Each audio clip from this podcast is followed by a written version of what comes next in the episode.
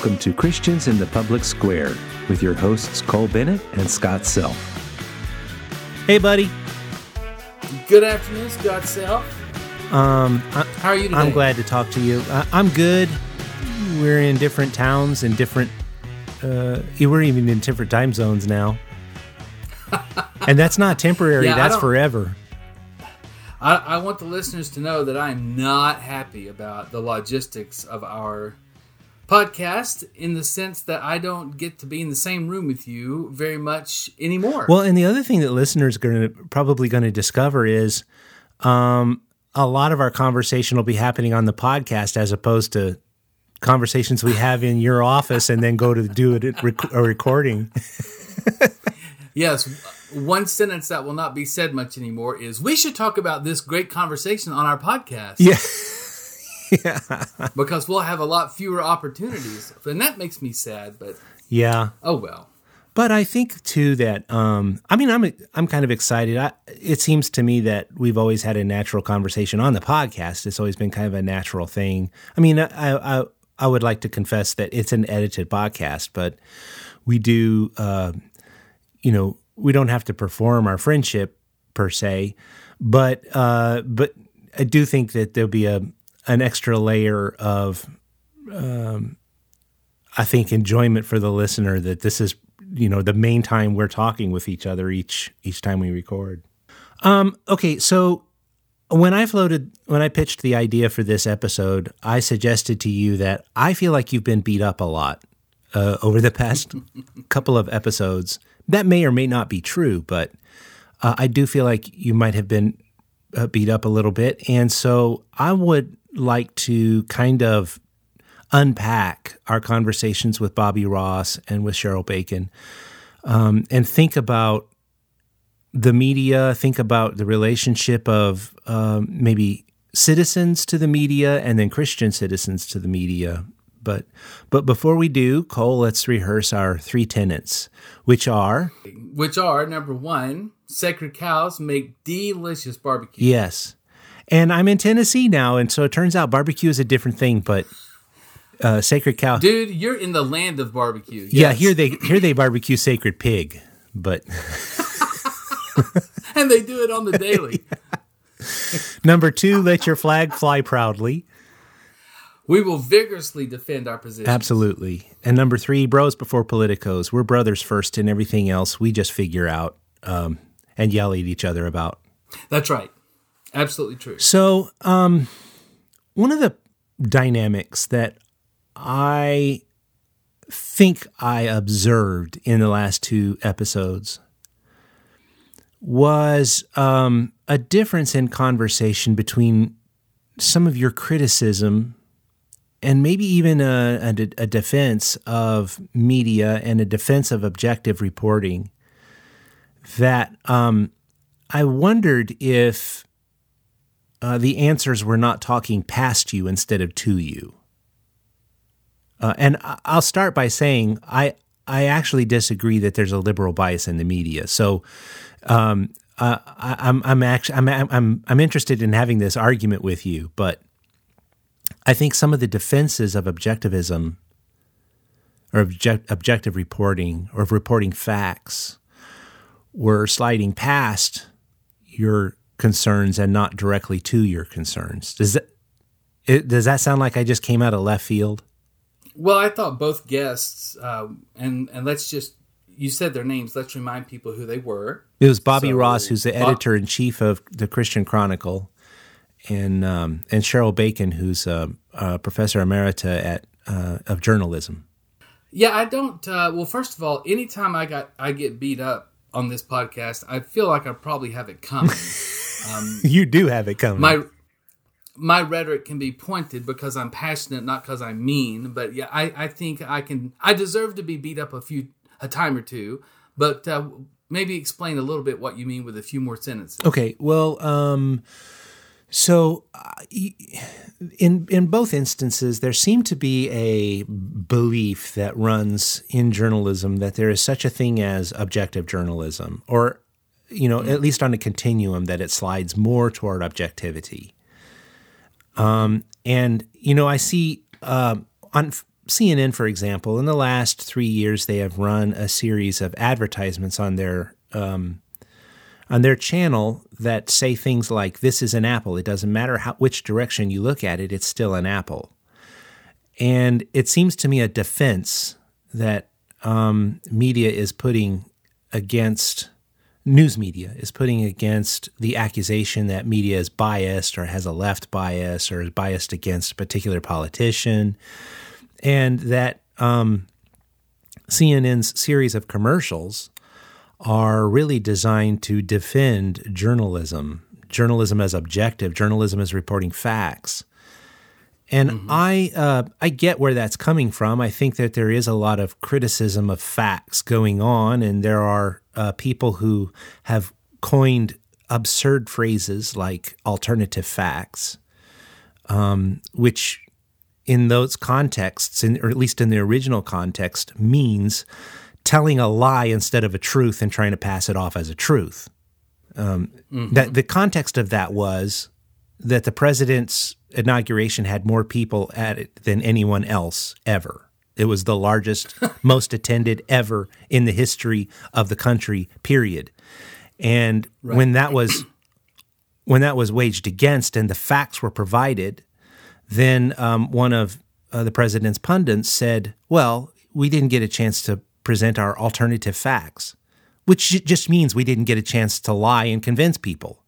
So I I get so I get where like you know when you're reporting the number of people who showed up at a particular event there are such things as facts. There are such things as apples and it doesn't matter which direction you look at them they are still apples. They are still facts. They're still numbers. But um but I hear you offering a suggestion that we maybe think about why we're talking about that particular number, that presenting a fact is in fact a point of rhetoric, a point of argument, and illustrates a yeah. point of view. And I, have heard you say before, yeah. even that the sports scores are reported in the newspaper is an argument at some level that either this should be important to you or that this is important to you. Mm-hmm. Um, right. So that's kind of where I, I don't know if I. No, that's good. So here, here's where I think uh, here is a shape of our discussion that I would suggest we pursue. I would like to make the argument, and I'm glad that you said at the outset you do not believe that media is uh, biased toward the left. Is that what you said? That's right. Okay. I'm going to make an argument that it is, and so I will use my discussion of that to enter into this discussion that you've outlined. And I let me let me go a little bit because I've got a lot to say about Great. it. And um and you okay, and you can respond. In without getting too much into rhetorical theory because this isn't much into it people talk about there's the text and the context and the subtext so when you say um, 500 people attended this football game well, that's true. That that can be either counted and affirmed or counted and denied, and we have photographic evidence, we have ticket sales, we have all the things that we need to count how many people were at the football game. Um, then you can start getting into, um, as you said, if that fact appears in the newspaper, what does it say to the newspaper reader? But that someone who controls what gets put in the newspaper finds that um, important enough to list. And well, if it's in the newspaper, it's got to be important. Not only does it have to be true, but it has to be important, or else they wouldn't be reporting it. And I think I think readers are at different levels of critical ability when they read a newspaper. When I was in junior high, I found newspapers kind of fascinating. I would read the comics and you know, I would read some comics that I didn't understand, like Mary Worth. I mean, who knows what Mary Worth was about? Was that one of those soap uh, opera uh, comics? I think it was. Yeah. I think it was. And there was the one called Henry that never had any words. and there were all these, you know, they'll do it every time. And here I was reading uh, as a seventh grader, thinking, okay, I don't understand half of these, but they must be funny because they're on the cartoon page of this newspaper. So I will try to make sure that they're funny. Okay, so you can also get into my aforementioned example. Uh, there were 500 people at the game. Well, what does it mean to be at the game? What if you left at halftime? What if you bought a ticket and didn't come? Is that still counted? So it's not always as cut and dried as how many tickets were sold and how many did I count at a certain time. And so in rhetoric studies, we try to say there's such a thing as text and there's such a thing as a statement, but the, the context and the subtext mitigate against objective meaning. So I'm going to put that over here on this burner and let it simmer as we talk about some things. Since we have recorded those two podcasts that you mentioned, a couple of things have happened that I think fall squarely into my fodder for my side of the argument. I am certain that if Cheryl Bacon were here and if Bobby Ross were here, they would have things to say about it, but just let me go for a second. if I were to say to a room full of 100 people, um, I suggest you take out a pen for this information. Whether or not a person took out a pen, 100% of those 100 people would understand what I mean if they speak English to understand that. What I mean when I say, I suggest you take out a pen. I feel like entering into a syllogism and saying, "Don't you agree, Scott?" Well, But I'm not going to do that. You mean that that, that we're inferring uh, a, a figurative a figurative interpretation, not a direct interpretation? Oh no! Even if I said, um, "Hey, I'm about to give you uh, give you some important numbers while you're here," maybe they're visiting, maybe some scenario where I'm talking to hundred visitors and I say, "Hey, I'm going to give you some important information." I suggest you take out a pen. Means you probably can't remember it offhand, and these are important enough to take out a pen. So this isn't a trick or trap. I'm just saying when I say I suggest you take out a pen, I think everyone knows what that means, and they can do it or not. Right, but they're interpreting, they're inferring a meaning. The inferring, the inferred Yes, meaning is they're this is important. Right. Okay, go ahead. That's right. That's right. And it also in, it also generates perhaps me taking out a writing implement. So, um, and I, and I'll say to my to our listeners now, all six of them, that um, I when I talk about bias, I don't want to suggest that bias is always um, invalidating Right. if you Right. if you know that I am biased towards libertarian ideals, you can still examine the libertarian ideals that I talk about and decide whether you agree with them or not, even though you know I'm biased. My bias doesn't negate them necessarily. And so I'm going to talk about bias and I'm going to talk about President Trump, uh, what happened, a couple things this very week. And I, I I'm I don't often enjoy being in a position to defend Trump, and I'm really not. I'm just talking about rhetoric. And so I am biased, but I want you to think about what I'm saying beyond my bias. Okay? Okay, and just for the listener's sake, because this will post at a different time, uh, it's May first today, so it's the week of May first. Yeah, today is that's right. It's May Day, and it was it was today's a Friday. Right. So these events happened. Okay, um, last week, from everything I have gathered uh, since the fact, President Trump had a conversation on the phone with someone where a whole lot of things were talked about, and then for some reason, which I think can amount to Donald Trump is um, a verbal processor who's not very uh, good at press conferences, he decided to verbally process on live television what he had talked about privately on the phone with someone regarding various ways to kill the coronavirus. And um, he talked about light and he talked about disinfectants and he asked a doctor on television whether uh, she thought that was possible in the future, uh, whether he whether this was something that might be a treatment later, and it was not a very smart thing for him to do. Many times, I think we can all agree that when Donald Trump gets in front of a microphone, uh, he engages in verbal processing that's not very smart, at least for a political career. It might be something that he verbally processes in a private setting, but he shouldn't probably do it on TV live. So he was asking this doctor questions that uh, about a conversation he had had in front of cameras and the media.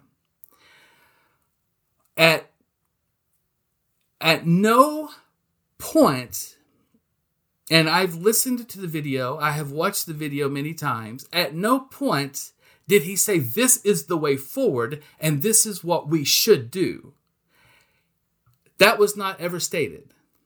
However, the weekend anchor said, and I, I was I was watching it live and I backed it up on my DVR several times and wrote it down word for word. She said, President Trump suggested Americans ingest themselves with disinfectant to get rid of the coronavirus. President Trump suggested Americans ingest themselves. So, in the same way that 100 people would understand, I suggest you take out a pen, I think 100% of the people who are listening to that statement will then believe that President Trump suggested that we do this. Not he asked if it was possible, which is what he did in his clumsy way. What do you think about this, doctor? Is this, I've heard that this, uh, that people, is it possible to ingest ourselves? Uh, you know, and he might have been trying to say inject or ingest. I, I don't know. But at no point did he suggest we do it, which is exactly the language used by the CBS Nightly News Weekend anchor. That's number one. I'm getting to number two right now. Okay. Number two happened last night. Um, I watch a a national media 30 minute recap every weekday evening. And last night, they, and I will use the word finally, but they ran a long segment. It was the longest segment of the newscast on the allegations against Joe Biden by one of his former staffers. And they they talked about it, they revealed what she had said, they talked about who she said she had told at the time, all the details that we would find interesting or worth weighing about Joe Biden's situation with um, is it Tara Reade? Is that right? Yes. Tara Reade and what she had said, and David Muir's reporting, and he throws it to another reporter who gives us the details. And this other reporter, after several moments of talking about Joe Biden and Tara Reade, ends her segment before she throws it back to David Muir by saying, Donald Trump also had rape allegations levied against him, which he denied. David, back to you. Now, I I admit I have a bias toward finding things liberal in the media, but there is not one part of that story that had to do with Donald Trump.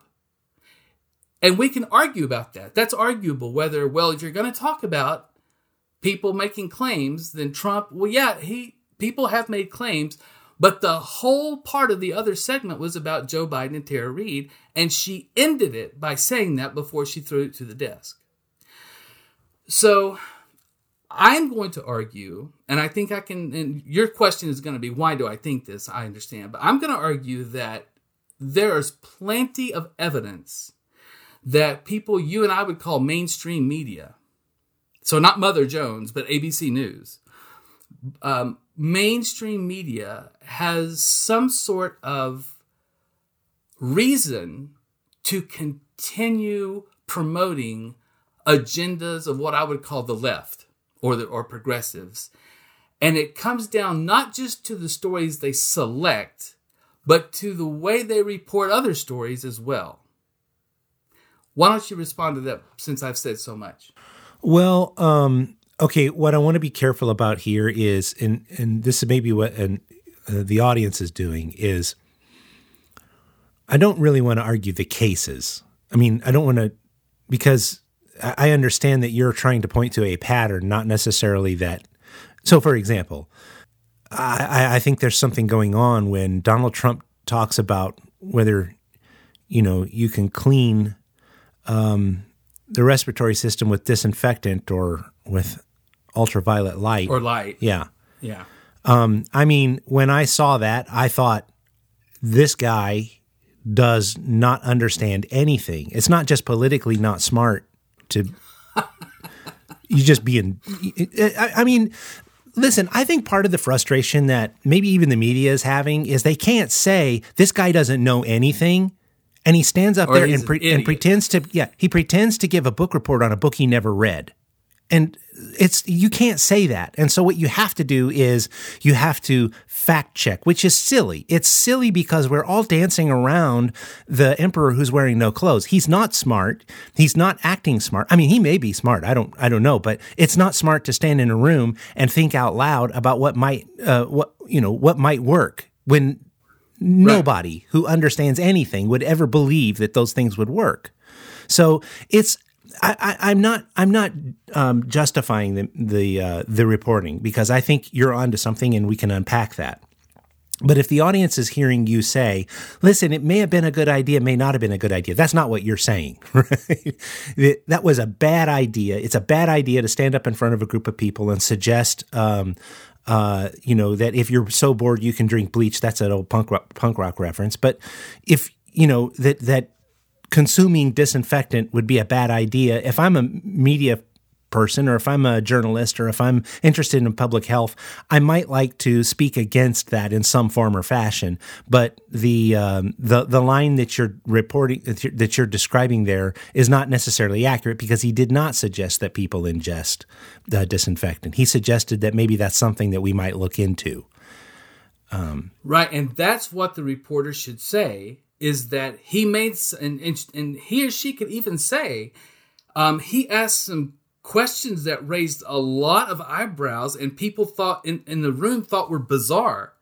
Well, that's true. Those questions were bizarre, but he did not suggest that we do it, which is what she said. Right, right. No, and so um, yeah, so that would be that would be that part. And and and again, I think the listener might be hearing your your um, description of the Joe Biden story and referencing Trump's rape allegations and say, well, but you know, uh, what Trump is accused of is worse than what Joe Biden was doing. So, and that's not um, you're you're not equating necessarily the story about Joe Biden with allegations of rape.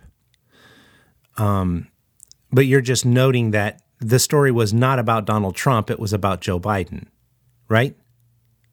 That's right. And since it was a story that was potentially damaging to a Democrat, there needed to be a statement. I inferred, this is me, wondering why she did it. There needed to be a statement that reminded everyone that the current Republican commander in chief, president of the United States, let's not forget that he had rape allegations too. Back to you, David. You know what I mean? Well, it was yeah, and I think you, I think you can infer uh, an intention there that that is uh, nefarious. I think you can also infer an intention that suggests that the uh, the journalist understands that this is not necessarily a report about Joe Biden, but about your your choice in the next election. Well, yes, and and I think that, uh, and I don't, I don't think Scott. Tell me this is true or not. Did you happen to see that last night? No, I didn't. Okay, I think that the, I'm going to use the term average viewer. Maybe that's a myth. I think most viewers would agree with me that that final statement was as tacked on as rust proofing to a new car. Well, It and you know what? You know what? It's true. That's the thing. She was not telling a lie. That's right. Yeah, I hear she that. She was telling something that was true, but that's where the subtext argument comes in. No, There was a subtext to her whole story, which is, and don't forget, as we look at a possible problem with the Democratic candidate, that the Republican candidate is an idiot too, or is a, a bad actor as well, which was just not part of any other part of the story. Right. No, I, and listen, um, so this came to my mind in in your defense. This came to my mind a couple of nights ago when um, the senator from Delaware, is it, who is a uh, uh, also a, a, surrogate for Joe Biden, was being asked about the uh, the allegations, and he uh, he responded to the questions, but the journalist never asked the real question that was going on in my mind, which was, "How is this different from Brett Kavanaugh?" right. Because right. Chris Coons was in that judicial committee and that was a big part of the conversation at the time was let's take this allegation seriously right or these mm-hmm. allegations mm-hmm. let's investigate them and now he's saying this has been investigated there's no there's no there there well how is this mm-hmm. different mm-hmm. i mean i think it probably is different but let's talk about it not just assume that it's right? I mean, here you've got a person who needs to answer a deeper question rather than drilling into the deeper question of, you know, who said it? Is there any evidence? Um, there wasn't any evidence in the Brett Kavanaugh instance either. And by the way, I I think Brett Kavanaugh should not have been put on the Supreme Court for the very accusations that he was experiencing. But having said that, why is it different? And somebody needs to talk about that. You can't just decide that it's different so we don't talk about it.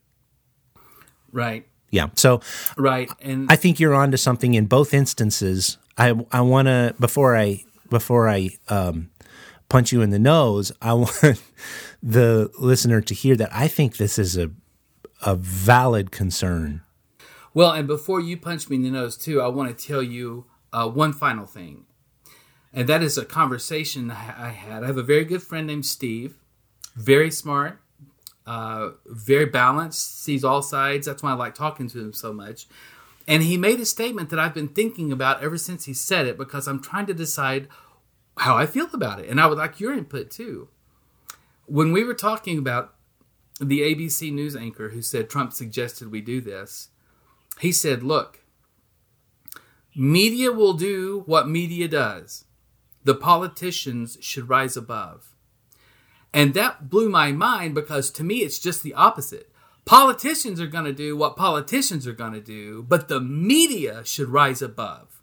The media should say, we will do anything it takes to not only not be biased, but not be perceived as biased, which is a lofty goal. But it, it's the other way around. So is it wh- which way is the better way to think about that? And he really got me to thinking, and I'm still thinking about it. Because yeah. I think politicians are going to do what they're going to do, and the media should try to be more balanced. Now you can punch me in the nose. Well, I'm not going to necessarily punch you direct in the nose. I just think you're missing the third element of that. There's the there's the the reporter, the messenger. There is the object of the message, but there's also the audience. And I think that, that gets, I think we keep cutting the audience too much slack. No, that was going to be my answer to why it's happening. Oh, I have the audience over here ready to talk about the audience, but only because I'm waiting.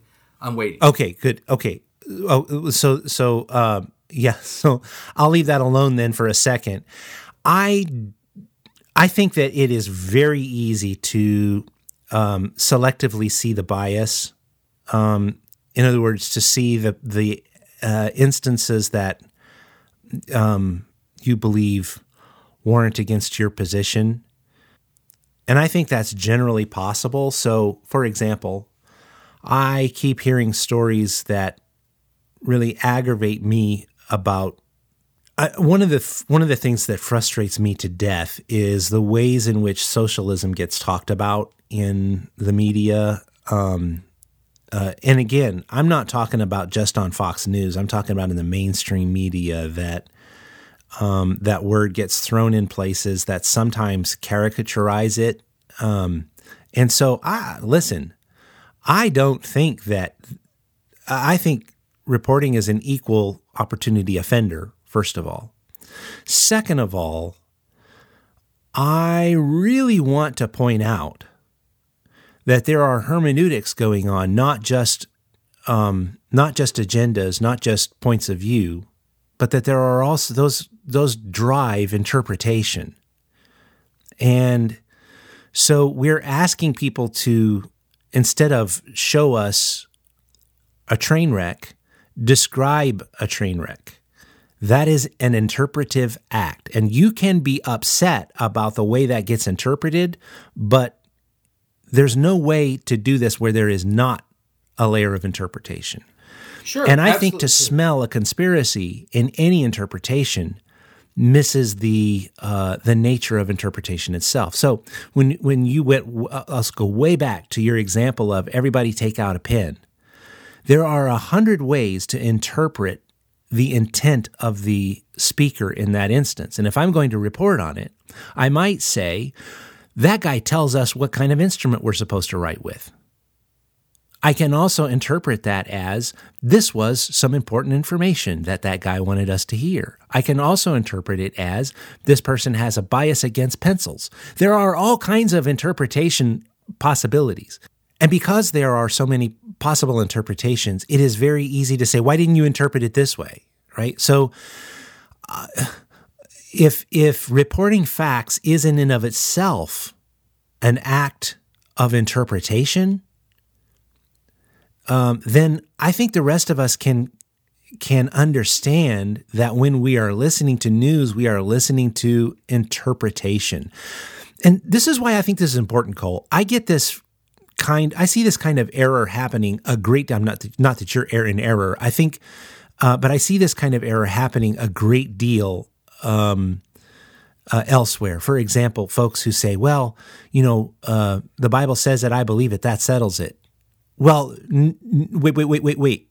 There is a layer of interpretation that is ex- that that is happening, and no matter what you say about it, you are interpreting text, right? And there's no way to just do what the Bible says because doing what the Bible says means doing what you interpreted that the Bible says. Um, and so this happens in in a lot of different circles. I just last night I was uh, watching the news, which I don't do much anymore because, but I'm at somebody else's house and they have the news on, so I watch it. um, and uh, there was a discussion about the um, a, a new uh, therapy therapeutic drug for the coronavirus, and how in a U.S. study it um, it had they had significant findings, but then in a Chinese study of the same drug they did not have significant findings, and so the jury is still out. Um, but but the newscaster did not understand that significant findings, significance in a statistical sense, is loaded by the number of participants. So when you have a larger N, you have a, a tendency to have um, more likely have statistical statistically significant findings than if you have smaller N's. But that that accountancy of variance or effect size are not necessarily measured as um, in the same way, and that and in those instances, uh, sample size is not important to measure effect size or measure variant uh, representation of variance. Why am I saying that? I got to cut the newscaster a break, but I also have to understand that many in his audience don't actually understand any better the way that he interpreted the data that he was reporting.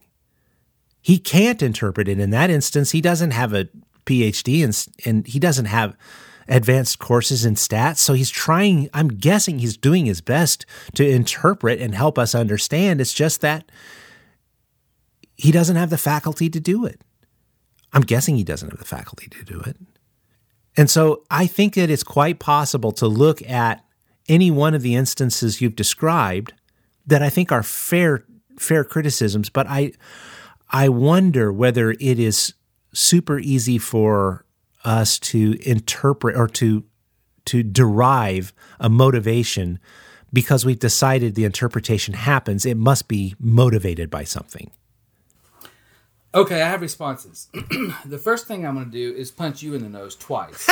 and then I'm going to talk about why I'm going to answer that very last thing you said is is why. Okay? Okay. And I'm going to bring audience into it at that point. Scott, the reason you cannot say when he asks us all to take out pens is because he has a bias against pencils in this visitors meeting at a university. The reason reporter could not get that onto the newspaper page is because there is an editor who says, no, that is not what that person meant. You are mis- un- misinterpreting it because that is what a responsible editor does. And David Muir, just like Peter Jennings, who, for whom I had great respect, they are in charge of what gets placed in that 30 minute slot, which is really only like 16 minutes plus commercials. But it it is inappropriate for a person to make an to deliver an interpretation that is too far outside the boundaries for us to call it an honest mistake of interpretation. It's absolutely true that language mediates meaning. I understand all of that for crying out loud. That's what rhetoric studies is based on. But the reason you can't say that the what stops someone from um, delivering an interpretation that's outside the boundaries is the editor in charge, editor in chief.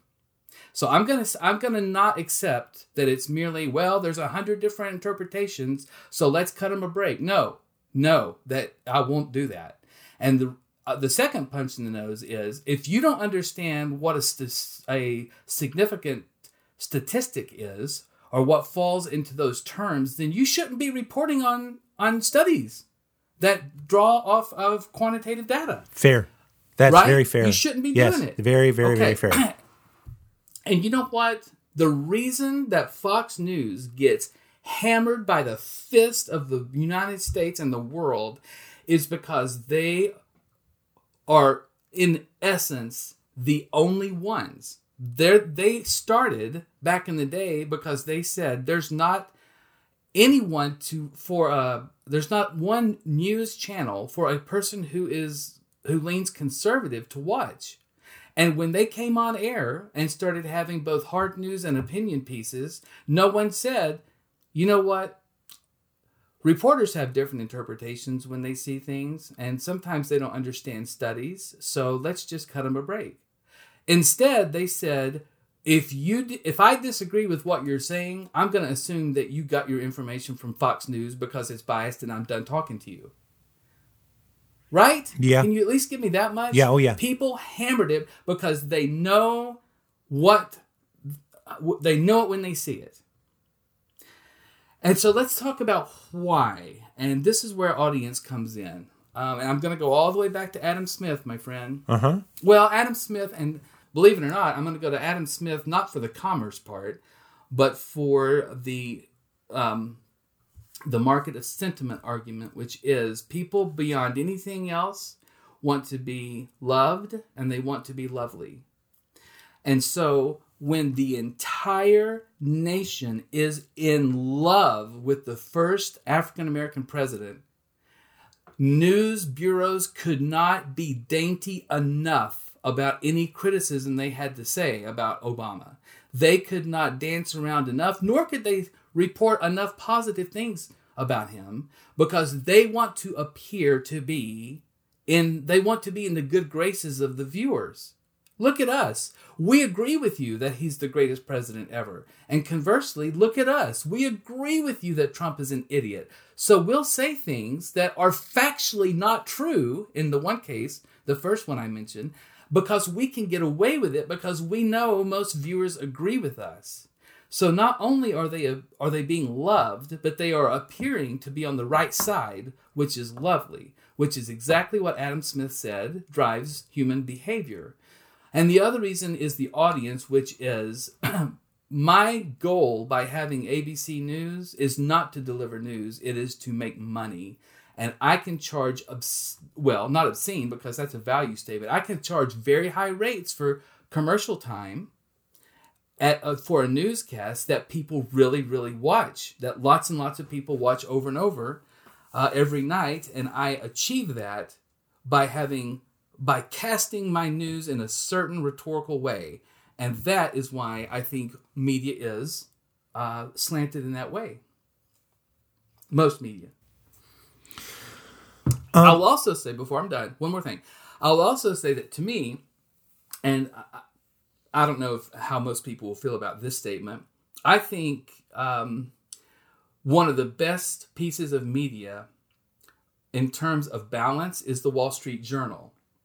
Now, Cheryl may really not believe that, or she may really have criticism about that, as may Bobby, as may you.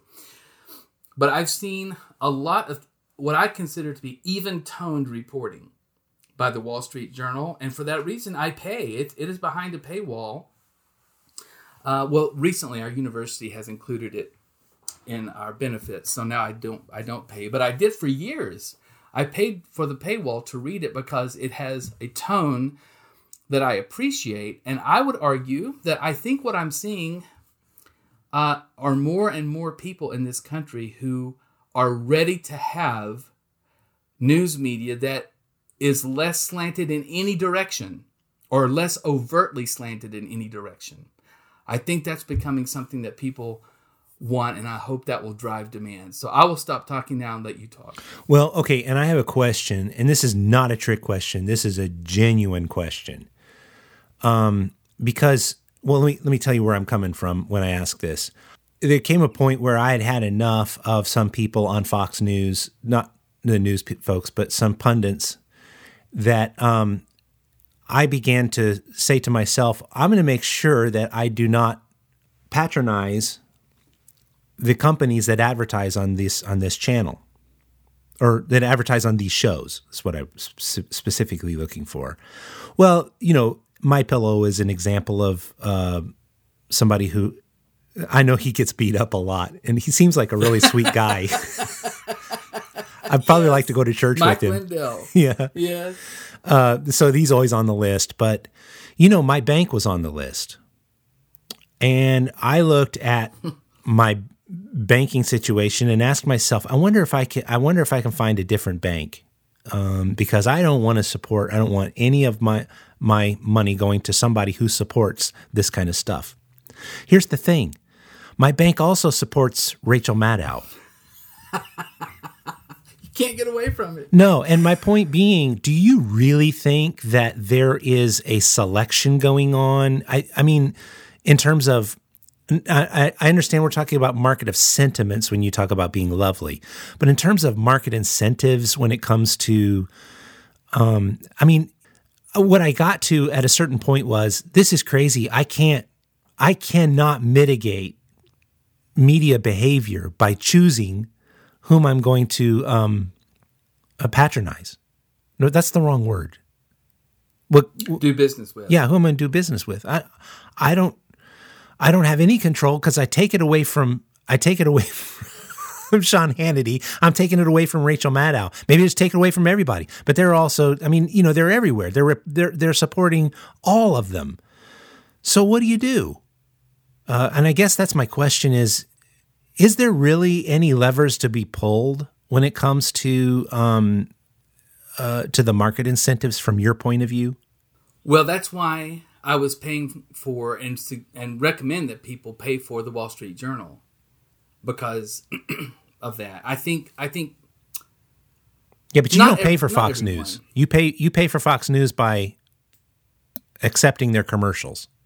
Or don't people pay for it by paying for cable? Same with MSNBC. Oh yeah, yeah, that's true too. But again, you're not uniquely yeah. paying for when you pay for Fox. You're not paying for MSNBC. Right. That's right. Well, so you're asking me what I think the solution is? Well, I'm asking. So I I, I want to talk more about market of sentiments in a second, and the being yeah. lovely part. But just the um the you, you mentioned selling of advertising and that that's one of the one of the things they're responding to, right? Are the that's yes, that's right. That's that's why I was arguing um, people are willing to be overtly biased.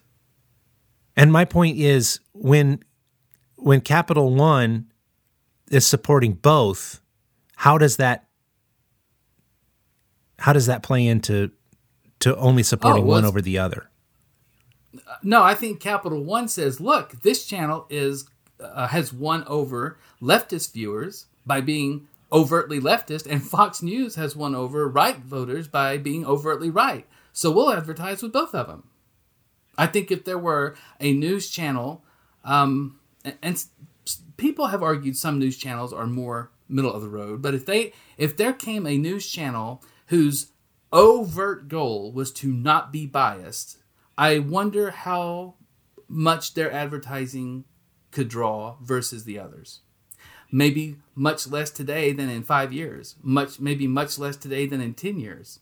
maybe um, maybe the United States is ready and would deem lovely a news channel that did not try to be biased. You know, did not play to their emotions so much. The uh, so, and the other thing I want to note before we get to audience, the other thing I want to unpack with you is, um, I have a different criticism of journalism media than I think you do, but it is a criticism. Okay. And my criticism is that media have made themselves the story, which is something that I understood back in the day was never supposed to happen. It was never supposed to be the story that Acosta got accosted by Donald Trump in the in the newsroom.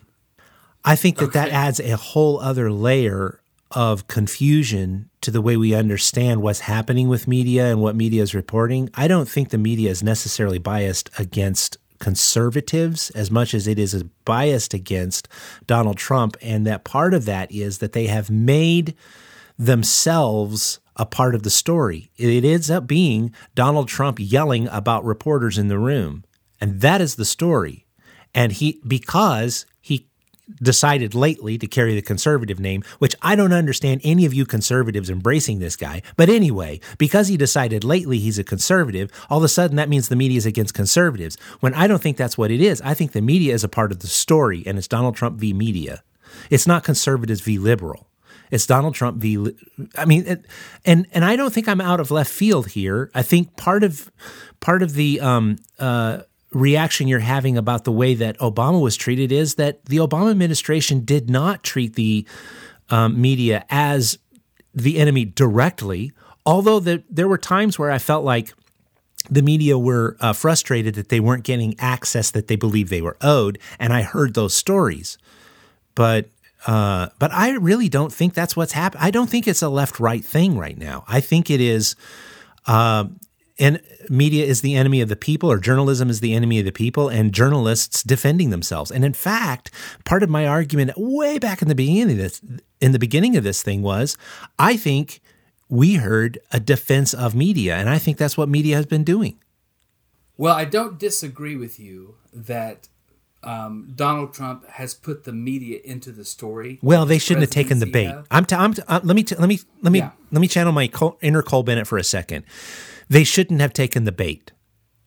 If there is a if there is an a virtue center, if there is a moral standard or an ethical standard upon which journalism is supposed to stand, making themselves part of the story should be one of the things they fight against.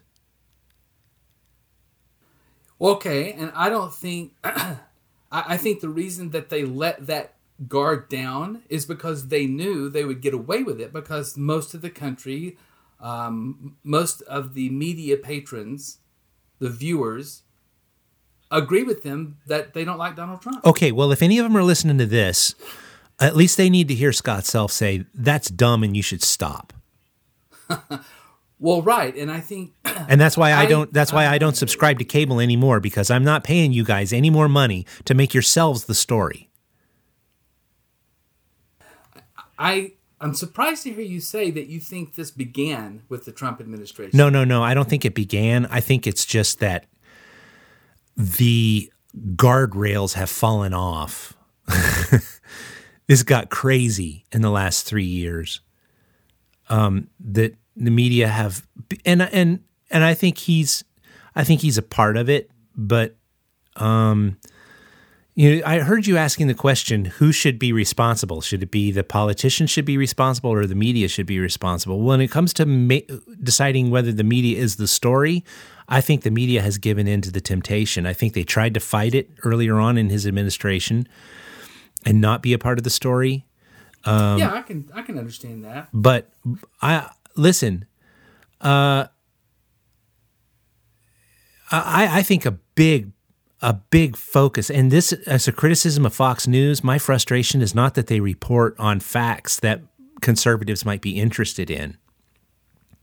It's that they make themselves a part of the story in Donald Trump versus the media and how terrible CNN is, how terrible MSNBC is. They're just a bunch of uh, uh, ter- and and the same thing. If you're gonna if you're gonna be uh, watching um, if you're watching MSNBC, I'm guarantee I guarantee in every single pundit show you're going to see some reference or some mention of Fox News. Why in the world are we talking about Fox News? Because you've made yourselves the story. Right. No, I, I think that's a great criticism. Great criticism. I don't want the listeners to to hear me agreeing, though, and maybe you're not saying this, that the left right started with the Trump administration. No, no, no, no, I no, no, no. this- the story, putting themselves as the story started. I and it may have been going on for some time, and we may have, you know, there may have been places where they did where they kind of had to fight against that temptation and they failed. But I think that the guardrails just fell off over the last three years, and they just decided to fight him. And fighting him is making is the story. Fighting him, Right. It is, those news conferences are a display of a how uh, uninformed the president is, and b how much the media is willing to expose that. It's Trump v. Yeah, journalism. you don't get questions that merely ask for clarification. No. Or that merely ask what the next step is. It's It's you know, pugilism. how it's absolute pugilism. And my friend, you did not see that with Obama. No, Uh, questions to Obama were like, would you say that you are mostly like Jesus or just over halfway like Jesus? yeah, but also you didn't get from the administration the punches either. Well, They weren't direct. there was no re- there's no reason to punch when people are calling you the best thing that ever happened to the country, even though you're bankrupt. well, I don't know if we no want to. I don't know if we want to. Conversa- I don't know if we want to have a conversation about who started it because I Well, you started. Yeah, I I don't think that the media. I I I, I don't know. That's that's a that's an interesting conversation to be had. Whether the media treated Donald Trump as a clown at the beginning and he had justification, um, but that's a different that's a different conversation than the one that. Listen, I'm coming back to something you said earlier on, which is the media should. I can't remember what you said the media should do, but you had a you, you believed that the media Yeah. should act upon a, a particular ethical stance, right? Politicians are going to do what politicians do. The media should rise above. I don't think that I don't think it's yeah, I don't think it's about left right. I think it's about whether the media is willing to rise above being attacked or being vilified um, or being denied access. They have to rise above Or- that and decide. I mean, if there if there is a value, uh, that's the one that I think that they have failed to exercise over the last three years. I don't know if I hijacked the direction of this. I'm sorry. No, listen, listen. Right now, I am pretty excited, as most listeners might gather, because Justin Amash has just filed to be a libertarian presidential candidate. Now, we could have, we should have guests, and we might have a future podcast on that. But I am elated about that. And if tomorrow, um, some news corporation came and gave me a press pass and said, I want you to be at every single Justin Amash press uh, conference. And I want you to ask questions and I want you to be a journalist, even though you have no training.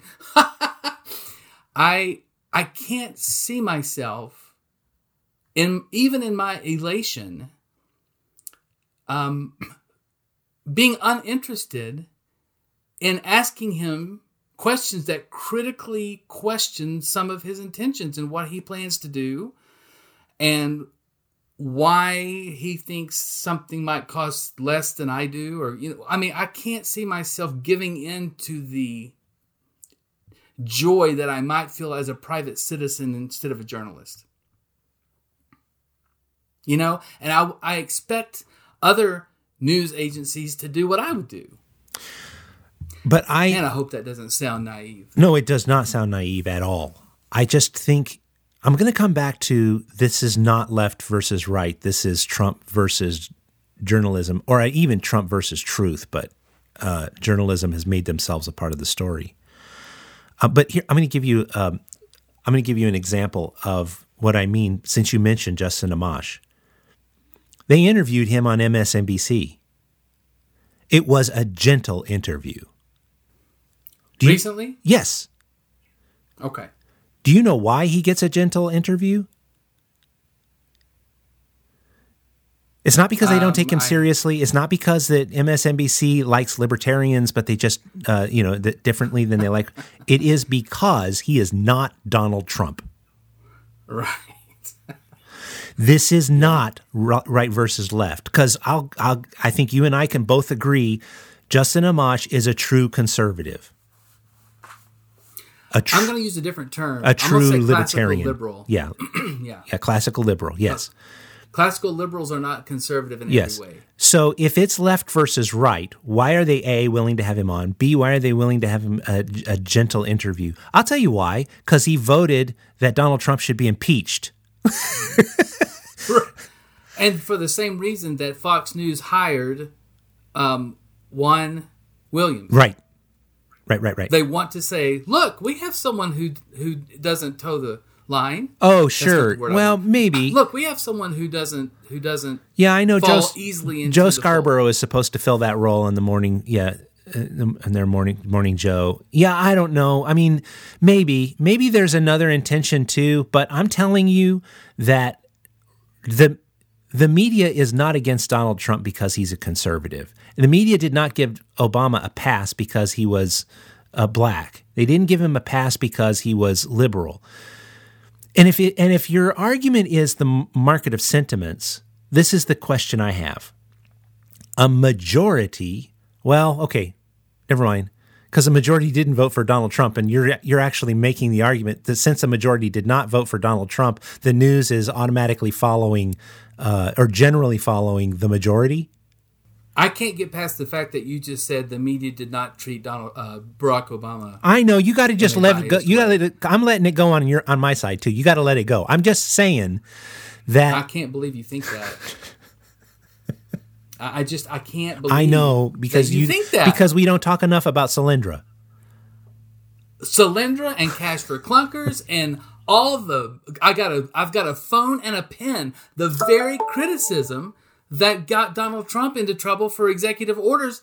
Barack Obama said it years before. I got a You're not a pen. listening. I'll do what I want. You're not listening to me. It's not about executive orders. It's not about policy. It's about something else. And that something else is the thing that the media is reacting to. It's not about the policy. I don't think that MSNBC is fundamentally okay. uh, is fundamentally interested in arguing left leftist Okay. policy. I th- and I don't think Fox News is either because if Fox News was really about conservatives, they'd have dumped Donald Trump a long time ago.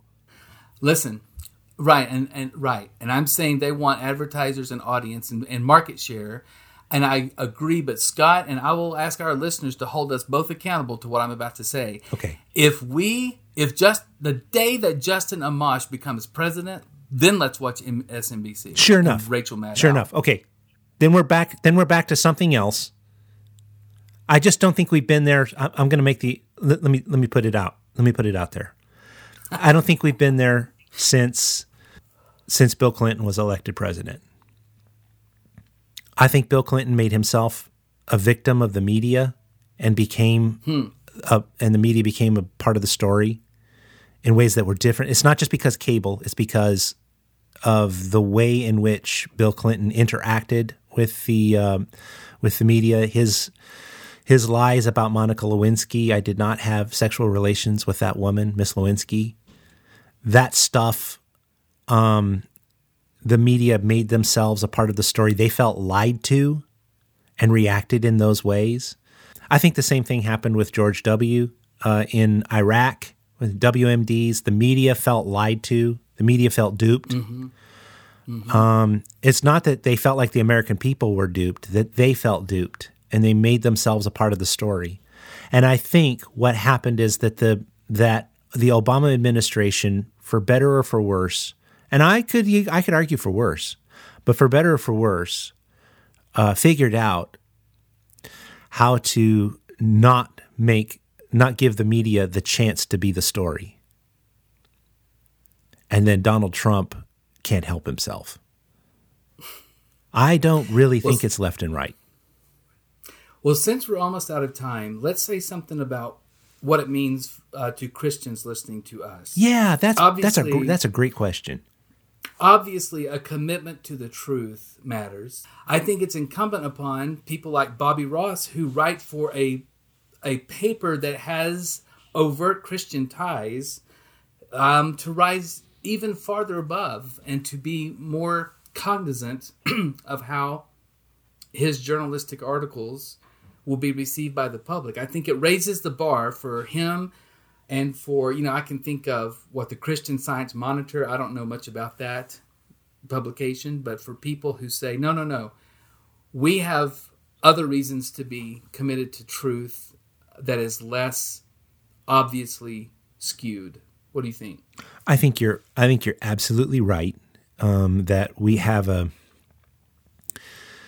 you know uh, we we tend to believe that there is a truth and you know we ultimately define that we ultimately define that in God as as the true and I think Bobby mentioned that uh, on his visit um, and so I think you're absolutely right on. I think the for me the idea of Christian citizenship plays in. Um, I think our conversation today is a is a perfect illustration of Christian citizenship, where we're able to try and instead of just saying saying something uncritically, we're willing to kind of get in and talk about it and really think about it because it's not I don't think that it is there are simple explanations.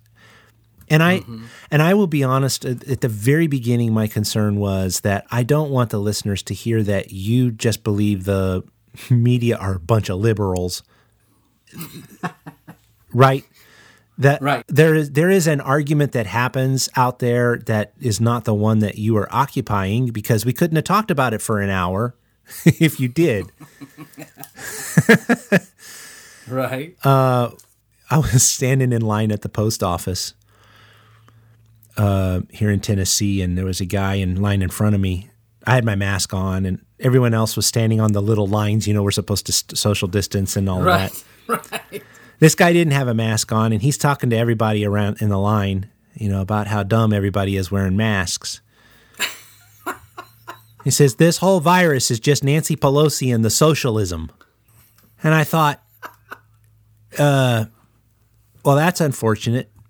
It turns out, um, I don't know if he's a member of our faith tradition, but he is associated with our faith tradition. And I, am not going to tell how I know that because um, might identify him. But it turns out uh, he thinks he's one of us. right. and I just want to yeah. grab him by the shoulders and shake him and say, mm, no. It's first, let's leave alone whether it's Nancy Pelosi and socialism. Let's talk about who you are here.